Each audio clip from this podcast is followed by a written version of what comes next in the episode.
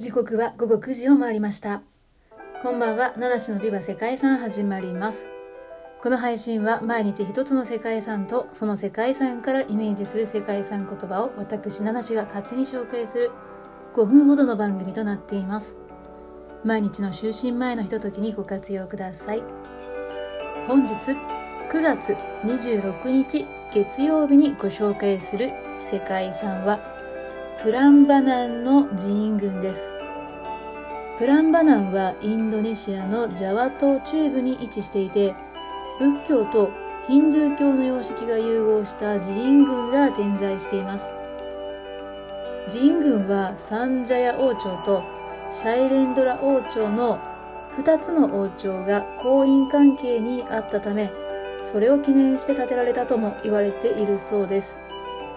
世界遺産に登録されているのはプランバナン寺院、ロロ・ジョングランとその周辺にある仏教寺院のセウ寺院、プラオサン寺院、そしてヒンドゥー教のカラサン寺院、サンビサリ寺院があります。プランバナン寺院は9世紀にマタラム王国によって建造された高さ約47メートルの小塔を有する芝神を祀った芝道と、その左右にブラフマー神とビシュヌ神を祀った高さ23メートルの指導など、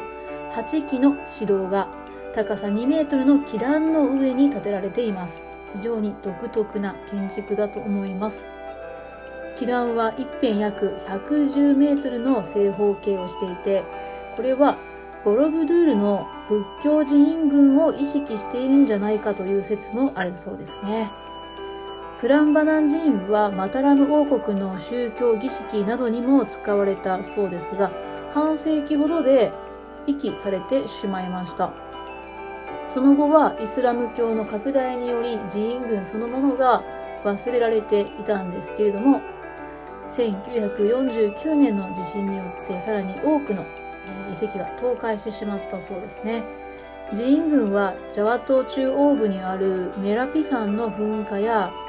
疫病の流行、その後の遷都や地震、こういったことで崩壊してしまいました。その後時は経ちまして、18世紀に入ってイギリス人のラッフルズによって発見されると、度重なる修復作業を経て王子の姿を取り戻していきました。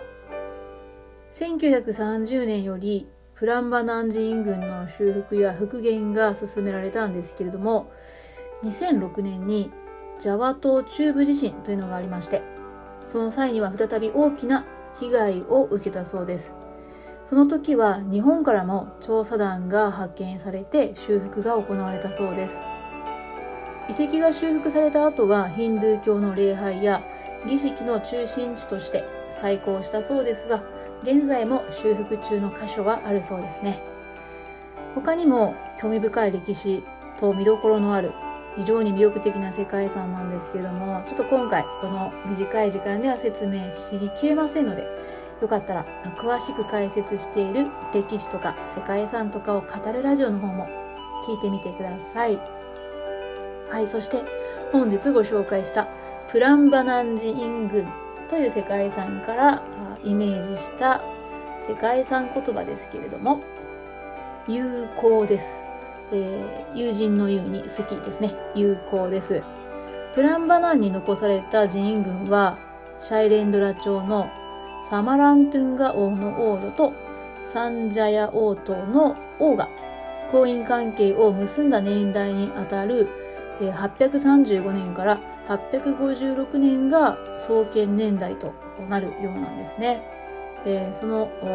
王女と王様が結婚したことを記念して建設が始まったのではないかっていうふうに言われています。ピカタン王は多くのヒンドゥー寺院も建立したんですけれども同時に仏教寺院の保護と建設にも力を注いでいましたがそれは王妃の信仰に敬意を示していたからということだそうですね。はい。まあ、2つの宗教がね、えー、有効的に作用している。まあ、そんな世界遺産かなと思いました。